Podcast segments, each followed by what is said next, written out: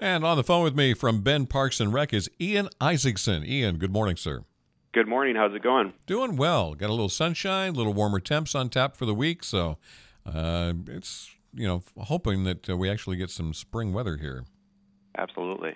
Wanting to be able to wash some windows and set up the porches and do all that kind of outdoorsy, stuff. Speaking of outdoorsy stuff, that's pretty much your office, isn't it? That's correct. I'm a landscape architect with the Bend Park and Recreation District. Now, what exactly is that, and what does that put you in charge of? Uh, that puts me in charge of uh, managing projects for the district, both uh, park and riverfront projects. Um, so we get uh, development dollars to to either uh, build and construct new projects or enhance existing properties. What are some of the projects that uh, have taken place recently you've been involved in? Yeah, so the Riverbend South Access and Restoration Project is is the newest one that has just been completed, and that is located uh, on the Riverbend project or Riverbend Park uh, between the the footbridge and the Bill Healy Bridge, and that project specifically was focused on taking that stretch of the river where we were seeing severe erosion happening, um, lots of uh, unconsolidated access points to the river and we consolidated uh, those access points down to three hardened access points to allow folks to be able to get in and out of the river um, a lot easier and, and not create any erosion issues. And then in between those access points, we actually are revegetating and reestablishing that riverbank. And I think it's a, a project that really shows that access and restoration can happen side by side through through our urban corridor. And with the increased use that we're seeing year after year, I think it's really important that we did that project, and, and we're excited to see it uh, open up to the public here recently. With the increased use of the river by both locals and visitors, what sort of challenges has that made for you? I think anytime you have a resource that's as popular as the Deschutes River, uh, just it's the balancing act between uh, conserving conserving that resource, but also uh, allowing folks to be able to recreate. Um, it's that use that that allows people to create a connection to, to the resource, and I think the Riverbend South project, which we partnered with Upper Deschutes Watershed Council on, is a really good example of, of how you can mend those two um, trains of thought together. Have you had any feedback yet from the public? The feedback that we've received has been extremely positive. I think people are just, I guess, first really excited that the trail section is now back open. It had been closed since November, so we really appreciated the the public's patience while we were working through that construction. And the feedback we've heard is, uh, I, I think, extremely positive, and, and people are excited to see the the work uh, that's been going on down there.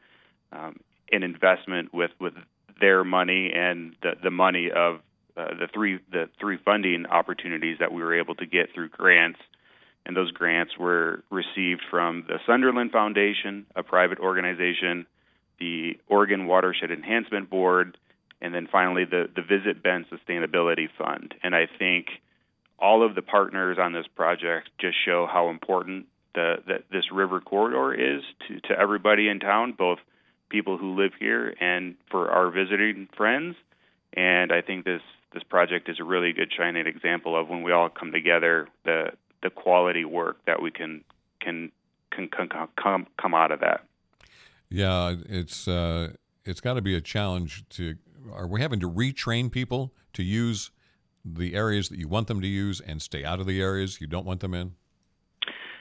It's not uh, really a retraining. I think it's just a refocusing. And um, what we've done down there is in the areas between the hardened access points, we've installed cedar split rail fencing. And so as folks go down and check out the, the project area, it's going to be very apparent where we're promoting folks to get in and out of the river and so we're excited with this warmer weather coming up this week. I think we're going to see increased use of that area and really see how it functions with, with all the people that are going to be down there. You mentioned all the different funding sources that uh, you're able to get. Can you give me an idea of the cost of doing a project like that? Yeah, so this project in total, um, the entire development cost, which includes design, permitting, and construction, was uh, in the ballpark of $654,000 in total. Um, $270,000 of that was from the park district, and then the remainder was from, from funders uh, through these various grants that we received. So um, the grants provided a little more than 50% of the overall budget uh, for this project. Are there other locations you've got your eye on for future projects? Absolutely. So while we're using, um, we're going to be using this Riverbend South project as as an example of what can be done done well, and we're looking at uh, river access projects right now at McKay Park, Miller's Landing Park, and Columbia Park, and I'm in the middle of that project right now. Last month, our board of directors gave us guidance and direction on some of the concepts that we presented to them at the board meeting. And so I'm working through all of the extensive public outreach feedback that we have. Um, and we're going to be taking those initial concept designs and developing preferred concept designs, which we will then bring back before our board of directors sometime this summer uh, for final approval and final go ahead.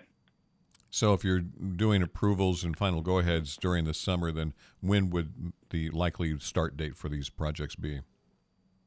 That's a very good question. Anytime you work with the river, as we've found out with the Riverbend South project, which from start to finish took about five years, um, anytime you work with the river, it adds uh, additional layers of complexity to it, um, both from the design, permitting, and constructability aspects. So, what we're going to be doing is looking at each of the preferred concepts at each location, and then our board is going to have to um, basically prioritize what we think uh, which project we want to start first. And our hope um, the track that we're on right now is that we would begin permitting for one of those projects this time next year. And if everything goes uh, according to plan, um, the, the the window to dig to get work done inside the river is basically from from October through March while the water is down, and so we're looking at maybe a year and a half to two years before we we break ground on that first project. Okay. And the next opportunity for public input?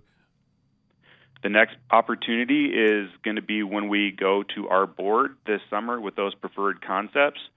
Um, that's a, a, an opportunity for the public to come for, provide feedback at that board meeting, and then we will take that feedback along with guidance from our board and continue moving forward on those designs.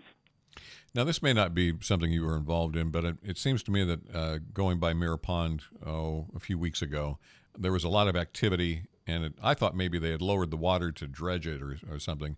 Any idea what was going on at Mirror Pond there? So right now, the the the bank and trail, the Drake uh, Drake Park Bank and Trail project is under construction, and that's the park district is leading the way on that.